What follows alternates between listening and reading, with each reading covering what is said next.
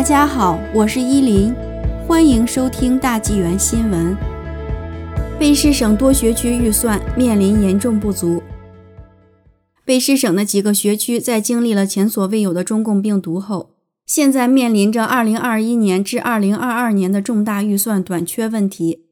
据 CBC 报道，在素里，该区预计出现4300万加元的缺口。他们将这一庞大的金额归咎于大流行病。素里学区的李特德·马修说：“我们看到了租金收入的减少，混合式学习导致的成本增加，以及国际学生入学人数和相关收入的减少。同时，作为加强健康和安全协议的一部分，该学区还雇佣了一百三十多名保育员。”文件还显示，温哥华学区预计将有四百三十万元的缺口，列治文和维多利亚。分别为七百五十万元和七百三十万元的预算缺口，部分校区面临裁员，预算仍在规划中，但资金缺口可能意味着削减支出。卑诗省教师联合会主席泰瑞·莫宁说：“当预算不足，不得不削减预算时，真正受影响的是孩子们。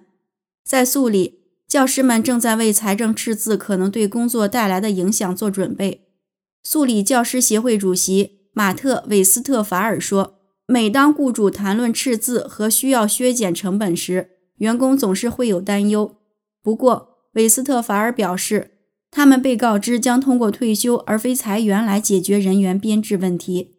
他们预计明年的人员编制会下降，但幅度不大。增加学校运营补助。根据卑诗省教育局的数据。”下一学年将增加二点三四亿元的运营补助金。省府通常会在二月公布预算，但今年却推迟到本月下旬，这给学区的规划增加了挑战。卑诗省学务委员会主席希金森表示，很多教育委员会不能等到四月二十日才开始规划他们的预算，因为他们需要规划人员编制，并让员工知道他们是否会被裁员。教育厅表示。理解疫情对入学率下降带来的影响，教育厅发言人雷格·索罗坎在声明中说：“自2016至2017年以来，我们已经增加了超过十亿元的公立学校运营投资，这表明我们对优质公共教育的承诺。”